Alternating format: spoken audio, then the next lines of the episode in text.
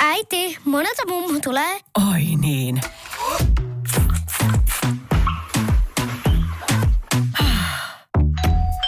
Helpolla puhdasta. Luonnollisesti. Kiilto. Aito koti vetää puoleensa. Se oli ihan sellainen tavallinen arkinen keskiviikkoilta. Me oltiin oltu töissä, haettu lapset tarhasta, leikitty ja syöty yhdessä. Ihan niin kuin aika monena muunakin iltana ennen sitä. Kuitenkin mulla oli vähän sellainen fiilis, että kaikki ei ole kunnossa. Mun aviomies oli tuntunut viime aikoina jotenkin etäiseltä. Sitten kun lapset oli nukkumassa, niin mä sain vihdoin kysyttyä, että mikä sua vaivaa? No, enpä olisi saanut arvata, mikä se vastaus oli. No mikä se oli? Se meni jotenkin näin. Mä en ole ollut kovin hyvä aviomies. Mulla on ollut suhde kolme kuukautta ja mä haluan avioeron.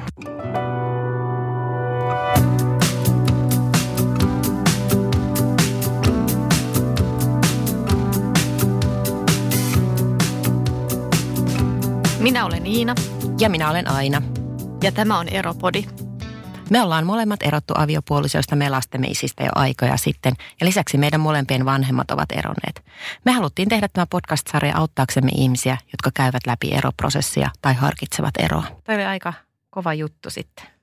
Miten se tilanne eteni? Tuosta keskiviikkoillasta on jo aika monta vuotta ja vielä tänäkin päivänä, kun mä käyn sitä läpi, niin mä palaan siihen hetkeen ja siihen tunnelmaan ja siihen asetelmaan, miten me oltiin siinä sohvalla. Ja kyllä mun syke kiihtyi aika paljon, mä ton kerroin tuossa alussa. Mutta hei, aina muutama sana meistä. Joo. Me ollaan Ainankaan tutustuttu muutama vuosi sitten. Me ollaan päädytty samalle työpaikalle ja aika nopeasti löydettiin tämmöinen yhteinen aihe, sinkkuus ja avioerot. Ja töiden lisäksi meistä tuli aika nopeasti hyviä ystäviä. Kyllä. Ja sitten meitä lisäksi Iinan kanssa yhdistää se, että meillä on kaksi lasta. Molemmilla suunnilleen samanikäisiä. Joo, meillä on molemmilla koululaisia. Kyllä. Ja ollaan molemmat erottu jo aika pitkä aika sitten. Hyvän aikaa sitten ja ollaan ehditty sinkkuina viipottaa tässä muutamia vuosia. Niin. Ja sitten meitä yhdistää myös eräs henkilö, Mm. Limanuljaska. Jep. Eli, eli tämä oli ihminen, jota me molemmat ollaan deittailtu. Todennäköisesti jopa samaan aikaan toisistamme silloin tietä, tietämättä. Mutta me ei haluta tarkistaa kalentereista, että oliko se niin, että se oli samaan aikaan, koska se oli liian ällä. Joo, too much information. Ei haluta sitä tietää. Mutta hei, aina, miten susta sit tuli avioeronnut? Mun avioliitto oli tosi pitkä, tai tämä suhde oli tosi pitkä, että mä olin äh, tavannut tämän mun aviomiehen, kun mä olin hyvin nuori. Ja Mhm. ero oli hyvin pitkä vuosien prosessi. Ja se ei, ei todellakaan tullut mitenkään yllätyksenä. Siihen ei, äh, ei liittynyt oikeastaan mitään hirveitä riitoja. Että meillä se oli hyvin sellaista rationaalista. Meillä oli sellaisia kokouksia, joissa me keskustelimme. Kokouksia. kokouksia, kyllä. Me juteltiin, että okei, no, että valmistauduttiin niihin etukäteen. Että molemmat miettii kolme asiaa, että mitkä pitäisi korjata. Ja Hyvin pragmaattista siis. Kyllä, ja siis tietyllä tavalla sille ratkaisuhakuista. Ei mitään sellaista syyttelyä tai muuta. Ihan niin no niin, mä haluaisin korjata nämä kolme asiaa. Sä haluaisit korjata no, nämä kolme asiaa, mitä me nyt tehdään. Ihanaa. Mutta no en tiedä, oliko se nyt niin ihanaa. Siis, toisaalta se valmisteli molempia mahdollisesti tähän eroon, kun meillä Niin. se meni niin, että toinen ilmoitti, että hän Mm. on päätynyt tällaiseen ratkaisuun mitä, ilman mitään ennakkovaroituksia. Joo. No mutta sitten se oli, oli tota syksy useita, useita, useita vuosia sitten, kun sitten mun ex-mies sanoi mulle yksi ilta, että, ei, että kyllä nyt erotaan, että nyt ei kestä enää. Ja sitten mä olin vaan silleen, että okei, no niin, että, että ei mitään, että tehdään näin. Ja Siis eikö se Laito- tuntunut pahalta?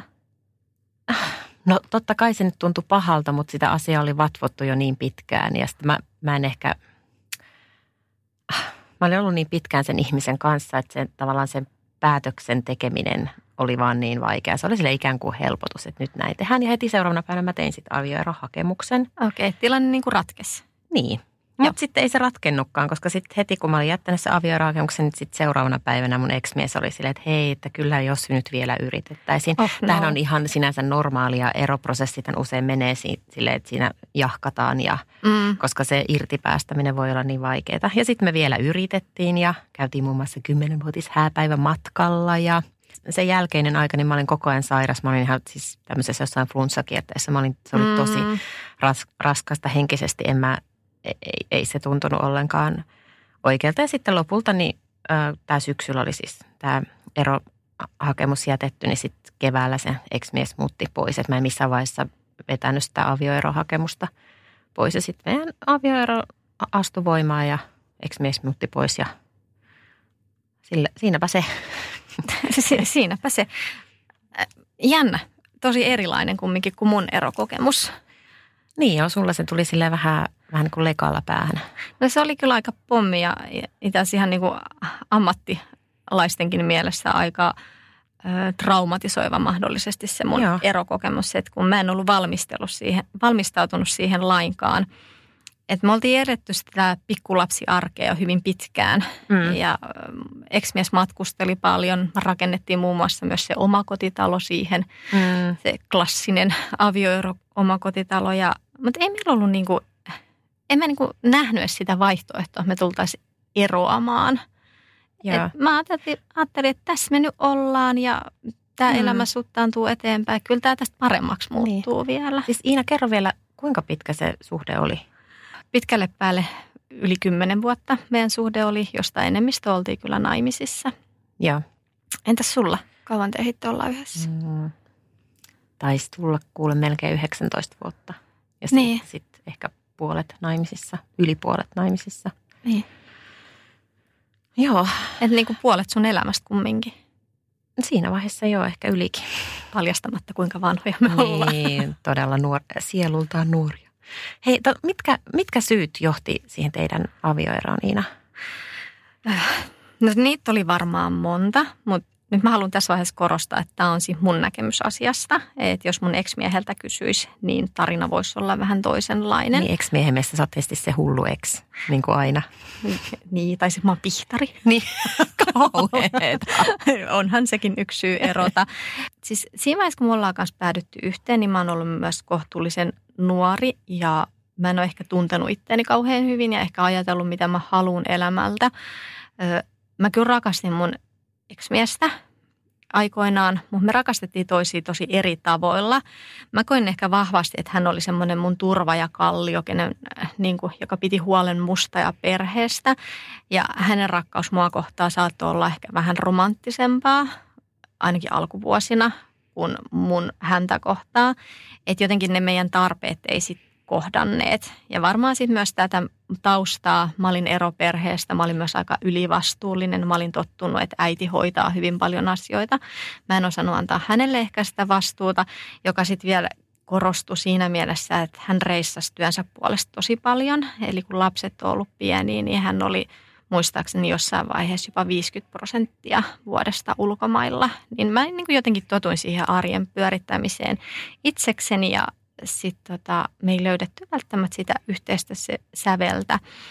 Ja kyllä varmaan siinä oli aika pitkälti kumminkin nämä klassiset kommunikaatio-ongelmat. Mm. Ennen kyllä me ei keskusteltu asioista. Sitten kyllähän me keskusteltiin joka päivä, mitä päivällä on tapahtunut, miten me, mitä sä oot tehnyt ja tulevaisuudesta ja lasten asioista. Mutta ei varmaan keskusteltu niin kuin meidän parisuhteista ja toiveista ja odotuksista. Et mä keskustelin varmaan tosi paljon pääni sisällä, mikä oli tosi järkevää. Niin kuin, että mä elin semmoista sitkuelämää.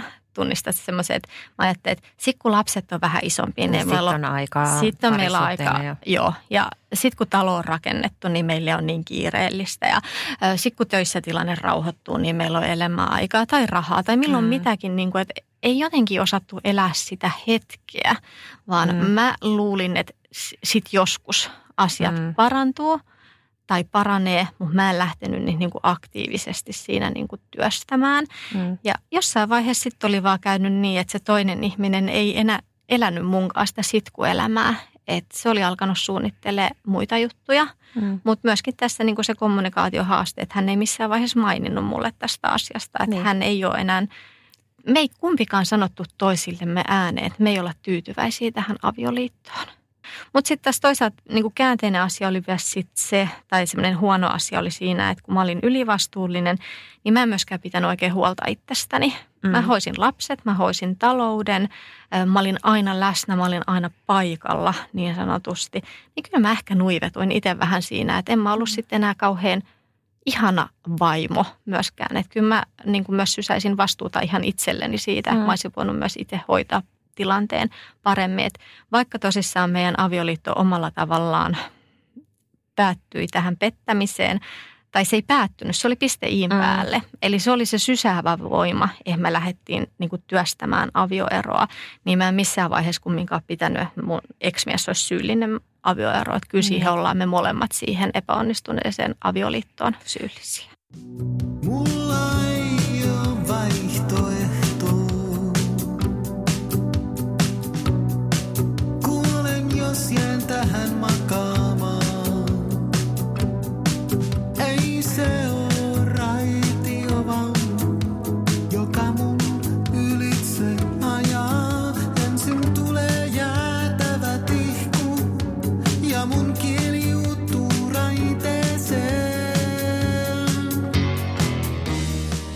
Aina, miten tota teillä? Teillä oli huomattavasti järkevämpi avioero kuin meillä. niin se prosessi on Se kyllä. prosessi, miten te päädyitte avioeroon, mitkä ne syyt oli sun mielestä? No, taas, taas siis todellakin vain ja ainoastaan mun, mun näkemys tästä, tästä tota asiasta, että et mun mielestä ää, avioeron syitä oli siis mun puolelta se, että mä olin todella nuori, kun me tavattiin, eli mä olin 18-vuotias. Mm-hmm.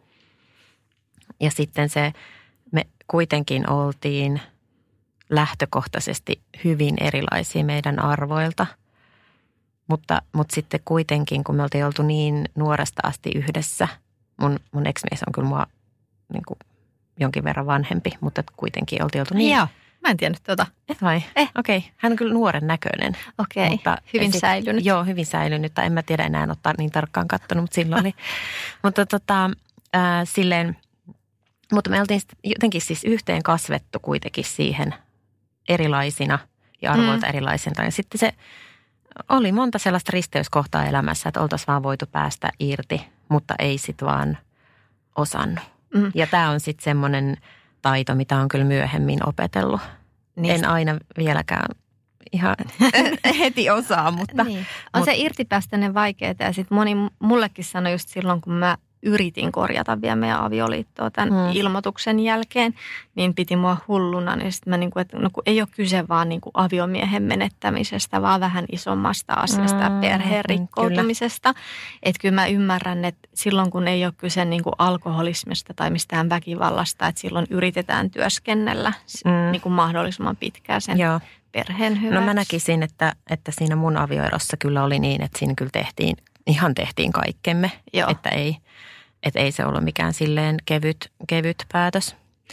Ja sitten ehkä muita syitä mun omalta puoleltani on se, että mulla ei ollut sitä kumppania valitessa kauhean hyviä työkaluja. Että mulla on sellainen tausta, että mä oon ö, avioerolapsi. Mun vanhemmat on eronnut, kun mä ollut seitsemänvuotias ja sitten vielä kaiken lisäksi mun, mä oon kasvanut siellä ilman sellaista miehen mallia aika pitkälti, koska mun isä asui niin kaukana meistä. Ja sitten mun äidillä oli parisuhde naisen kanssa. Okay. Että me elettiin tämmöisessä sateenkaariperheessä tuolla. Jotka ei, ei ollut ihan ei, hirveän yleisiä 80-luvulla. Joo, ei, ei. Ei ollut todellakaan Joo. 80- ja 90-luvun alussa. Ja siihen myös, myös tietyllä tavalla siinä meidän perheessä ehkä miehiin suhtautuminen oli vähän sellainen, että ne on vähän tollasia. Ei, niin, vähän sellaista, no miehet nyt on vähän tollasia. Okay. Ja, ja se, se, se on varmasti myös vaikuttanut muuhun pitkään. Et en vaan osannut valita oikea ihmistä siihen. Ja sitten äm, varsinkin kun lapset oli syntyneet, niin mä ajauduin semmoiseksi vastuunkantajaksi siinä perheessä ja parisuhteessa, että koin olevani aika, aika yksin.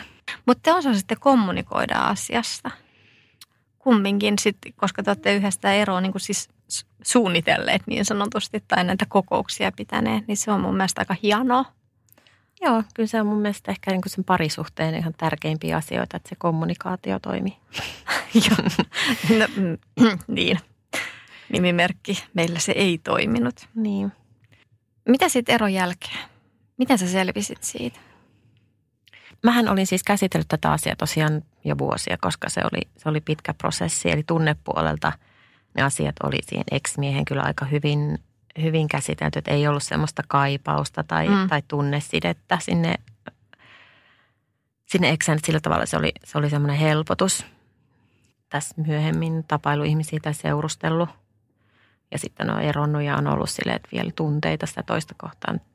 Suhde ei vaan käytännössä ole toiminut, mm. niin, niin kyllä ne on ollut ihan erilaisia. Siis todella siis se, se tunne, tunneero on kyllä aika, aika raskasta Joo. erota siitä rakkaudesta ikään kuin. Mm. Ja siinä oli sellainen tietyllä tavalla käsittelyä hidastava vaihe tai selvi, selviytymistä hidastava vaihe, että vaikka ei ollut sitä tunnesidettä, niin ähm, mun ex-mies ei halunnut ottaa oikein vastuuta siitä arjesta sitten meidän eron jälkeen. Okay. Eli meillä oli hyvin, lapsista. Lapsista, niin. Ja me, me ei sitten saatu sovittua mitään näitä tapaamisia ja yle, yleensäkään siis lasten huoltajuusasioita. Ää, ei, ei saatu, tai siis yhteishuoltajuus, mutta niin kuin käytännön tämä, että, että miten asioita hoidetaan, niin sitä tota, ei saatu sovittua. Ja että et, ex-mies halusi tavata lapsia, mutta vain omin ne aikatauluin, että milloin hänelle sattui sopimaan. Että esimerkiksi vaikka keskiviikkoiltana. Mm. Hän no juridiset voisi... sotkut vähän pitkittää monesti niin, eroja. Tai, niin itse asiassa tässä ei oikeastaan ollut edes juridisesta sotkusta, koska, koska tota, etävanhempaan ei voi pakoit, mm, pakottaa niin. tapa, tapaamaan lapsia tai olla heidän kanssa. Mutta se oli kuitenkin sellainen, että sen asian hyväksyminen, että oikeasti, että tämä ihminen ei halua olla – ottaa nyt tätä vastuuta ja miten mä oon mennyt niin tekemään lapsia nyt tämmöisen ihmisen kanssa. Niin sen, sen hyväksyminen oli hyvin vaikeaa ja siinä kesti aikansa. Mutta sitten mä jotenkin muutuin. Tähän meni ehkä pari vuottakin. Mun kakansietokyky, paskansietokyky, se, sitä ei vaan niin oikein enää ollut. Joo. Ja mä vaan päätin, että nyt mä aloitan tämmöisen luovan rohkean ja intohimoisen ja myös vastuullisen elämän. Pakko olla myös vastuullinen, kuin kaksi lasta. Ja muutin sitä suhtautumista, että antaa, että niin kuin, muut tehkää mitä tekee, mutta mä niin kuin hoidan nämä omat hommani ja Joo. luovalla, rohkealla, intohimoisella otteella. Että ihan Ihan. sama. Se, se niin kuin antoi mulle tosi paljon sellaista voimaa ja se rohkeus näkyy esimerkiksi siinä, että mä rupesin yrittäjäksi muutama vuosi mm-hmm. sen eron jälkeen luovuus näkyi siinä, että mä kehitin itselleni aika pian eron jälkeen tällaisen alter ekon, tällaisen sukkasaippua naisen. Siis minkä? Sukkasaippua naisen, siis sellaisen supersankarihahmon, jolla on Aa. aseenaan tota, sukkasaippua. Okei. Okay. No mitä se su- sukkasaippua nainen teki No mä tein silloin heti eron jälkeen sellaisia videoita. Ää, laitoin niitä sitten tonne Facebookiin. Ja ne oli siis sketsejä. Eli okay. ne kertoi sukkasaippua naisen elämästä – nyt mä itse asiassa herätin sen henkiin. Mulla oli viime viikonloppuna keikka, semmoinen stand-up-tyylinen keikka. Joo. Missä? Se oli ihan totta, ystävän häissä. Ystävän häissä esiintyi sukkasaippua nainen. Kyllä. Okei, okay. miten yleisö? Ne oli ihan liekeissä. Wow, hei Joo. mä haluan nähdä tuo esityksen. Onko se videolla? On, on. Oi, mahtavaa. Joo. Eli, eli siis tämä luovuus oli, oli kans. Sitten myös, mitä mä, mistä mä sain voimaa tai selviytymistä, niin oli sitten tämmöinen ihan turvaverkon luominen, että mun eksän vanhemmat, niin on aivan siunaus. Eli ne otti sitten sitä vastuuta, mikä sille eksälle olisi kuulunut. Eli he ilmoitti, että he voi olla mun, mun tällaisia apulaisia, vähän niin kuin ulkopuolisia aupaareita. Koska hei, tässä oli siis sellainenkin juttu, että mähän olin ihan pulassa sen eron jälkeen, kun mulla oli sellainen työ, että mä matkustelin. Sitten, mun, sitten tuli kesä, ja. ja mun piti tehdä töitä, matkustaa vielä sen työn takia. Ja, ja sitten mun poika aloitti vielä kouluun silloin syksyllä. Niin mä olin aivan se, että mitä mä nyt niin kuin tässä yksinhuoltajana pyörittelen näitä palloja, että ei tästä tule mitään. Mä otin aupairin, mutta se aupairi oli mies. joo. Tota, joo, se oli sellainen nuori espanjalainen miekkonen. Ja siis se oli vain aupairi? joo, Vai joo, hoit, hoitiko kai. se äitiäkin? Ei, ei, ei hoiti, vaan, hoiti vaan lapsia ja, ja kotia. Ja Mulle tässä vaiheessa aina ei katso minua. Ää, katson kattoon. Eikö, ihan todellakin ei, ei mitään. Nuor, nuori, nuori kiva, kiva mies oli ja meillä oli kiva kesä ja sitten siinä syksylläkin, mutta, mutta sitten nämä eksavanhemmat tosiaan ilmoitti, että hei, okay. he voi jeesa. Okei, okay, mutta sehän on ihan mahtavaa. Joo, ja vielä selviytymiskeinon yksi, yksi tulee mieleen, niin on, on mun Hotmamat-yhteisö, mm. eli mun tota, opiskelukavereista. Sain paljon, meillä on siis tällainen Hotmamat WhatsApp-ryhmä ollut jo varmaan 15 vuotta. Tai kuinka pitkä WhatsApp on ollut? Mm, no se ei ollut niin pitkään, mutta sitä ei jo. No niin, niin tota, siellä oli sitten kans pari, pari eronnutta samoihin aikoihin. Niin sitten heiltä on kyllä saanut tosi paljon vertaista. Hei, mutta mä en pääse yli tuosta sukkasaippua naisesta. No se on aika sellainen ylitsepäänsä juttu se on aika mahtava. Mm, mitä Jos... sun? Mutta hei, ei puhuta nyt siitä. on juttu. Mikä? Me, me odotamme hänen comebackia vielä. No, niin. Mutta mitkä sun selviytymis? No mä ehkä jatkaisin tuosta sun vertaistuesta, niin kyllä se on ollut ehkä yksi tärkeimmistä ollut ne ystävät. Ja varsinkin semmoiset ystävät, jotka on itse läpikäyneet avioeron, että se vertaistuki siinä, niin se on ollut ihan ensisijaisen tärkeää. Että mulla oli tässä kahdesta ystävästä, kiitos heille vieläkin siitä, niin muodostui niinkin tärkeä turvaverkko, että he oli niin kuin aidosti soitteli mulle, kyseli mun kuulumisia, piti huolta. Jälkeenpäin mä sain kuulla, että he olivat jopa olleet aika huolissaan siitä, että selviinkö mä tästä. Mä kävin kyllä aika pohjalla, että kun se ero oli kumminkin niin dramaattinen ja traumaan verrattava kokemus ja vielä yllättävä, että oikeastaan mitä sen keskiviikkoillan jälkeen tapahtui, mä kävin seuraavan päivän töissä vetää yhden koulutuksen. Huh. Joo, ja sen jälkeen mä marssin mun esimiehen huoneeseen ja mä sanoin hänelle, että, tota, että mä soitan sulle kohta. Mä pidän pari päivää vapaata. Mä en pystynyt kasvotusten kertoa hänelle, mitä on tapahtunut. Mä menin autoon, soitin hänelle ja kerroin, että tota, meille tulee avioero ja mä pidän nyt muutaman päivän vapaata. Ja onneksi mun esimies on tosi isolla sydämellä varustettu tapaus ja hän ymmärsi tämän tilanteen ja työ jousti siinä hetkessä.